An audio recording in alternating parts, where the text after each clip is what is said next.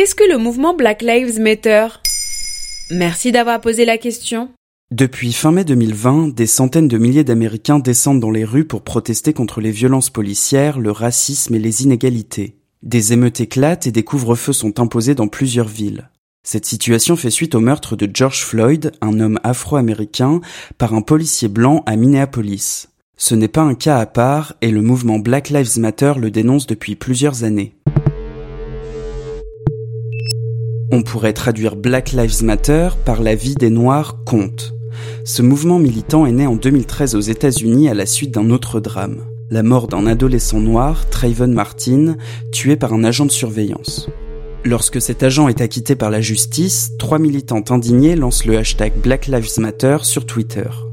Cette expression fédère devient un cri de ralliement et évolue en mouvement l'année suivante, après la mort de deux hommes afro-américains, Michael Brown et Eric Garner.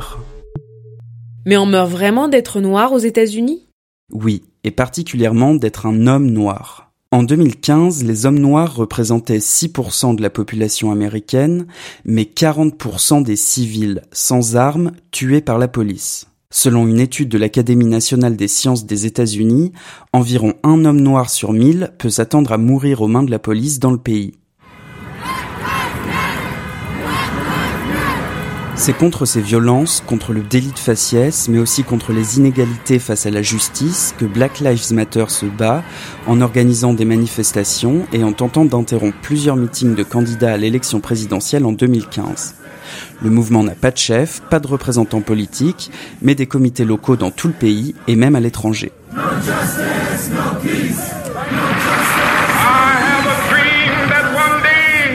Black Lives Matter s'inscrit dans l'héritage de la lutte antiraciste des Black Panthers, de Martin Luther King ou de Malcolm X, tout en incluant les plus marginalisés des marginalisés, c'est-à-dire les personnes handicapées, LGBT, les femmes ou les sans-papiers.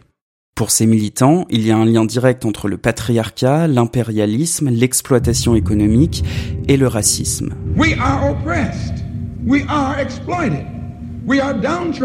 Face à eux, les syndicats de police dénoncent une organisation raciste et anti-flic.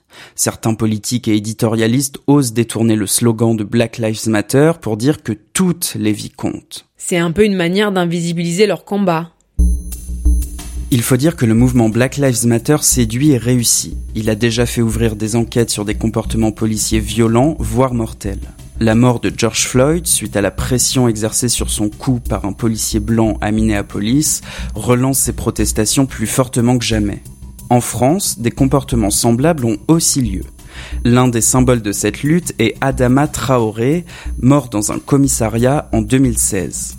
Le 2 juin 2020, suite au rendu d'une expertise qui innocente les gendarmes, 20 000 personnes ont bravé l'interdiction de manifester et se sont réunies à Paris pour exiger que justice soit rendue.